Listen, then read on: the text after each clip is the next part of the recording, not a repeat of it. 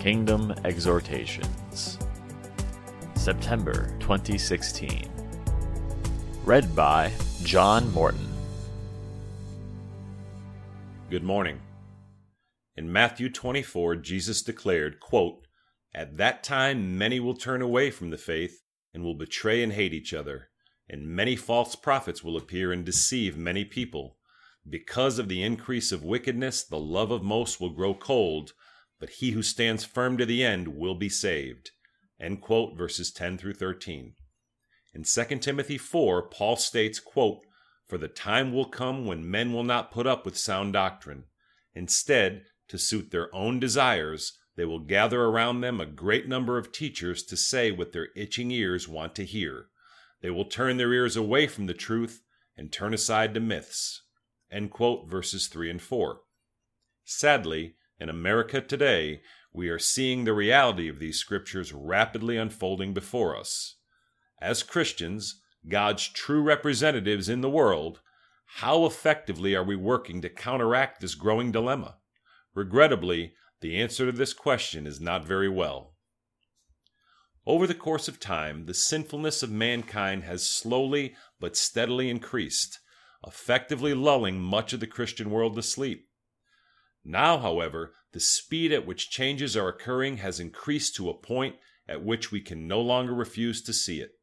In what has been considered our Christian country, public recognition of God, and more so of Jesus, is strongly discouraged and often subject to action in courts, which many times have obvious secular biases.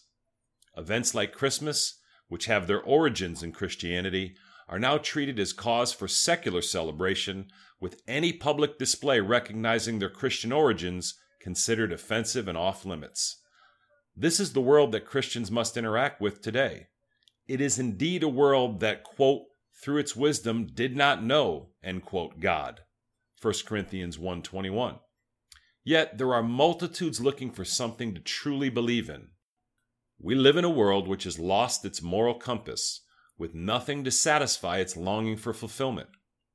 Jesus said to his disciples, quote, The harvest is plentiful, but the workers are few.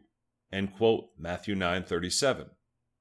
These words are perhaps even more applicable today than they were at that time, and they should be taken as a challenge to each and every Christian to step up their devotion to Jesus, his gospel, and his kingdom.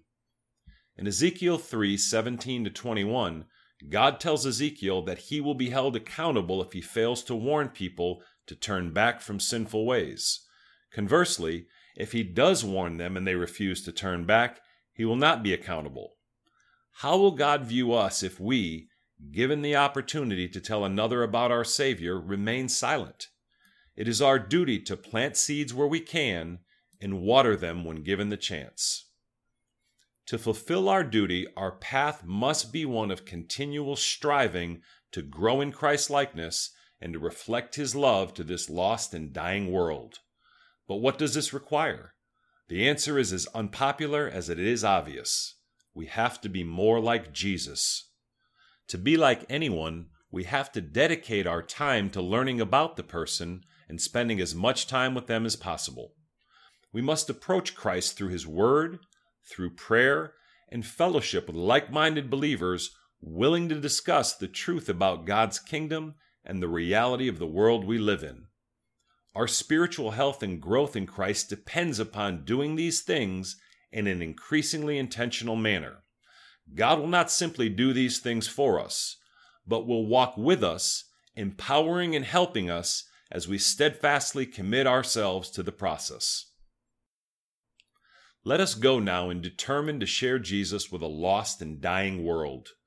This is a lifelong process, and each of us must earnestly seek God to steadily grow to be better ambassadors who, quote, in every way make the teaching about God our Savior attractive. End quote, Titus 2.10. As we seek to represent Christ in our immediate sphere of influence, we will find that words, not complemented by actions, are not effective in the long run. This will continue to be true as we expand our influence to include neighbors and others who, just as with those closest to us, will watch to see how we show our faith during various circumstances of life. It is to this end we must labor, that when we stand before Jesus, he might say to us, quote, Well done, good and faithful servant. You have been faithful with a few things. I will put you in charge of many things. Come and share your master's happiness. End quote, Matthew 25 23. May God bless you all.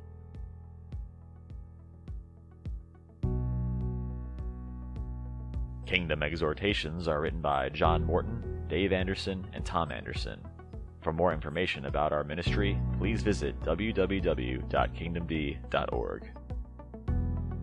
Make every effort to add to your faith goodness, and to goodness knowledge, and to knowledge self control, and to self control perseverance, and to perseverance godliness, and to godliness brotherly kindness, and to brotherly kindness love.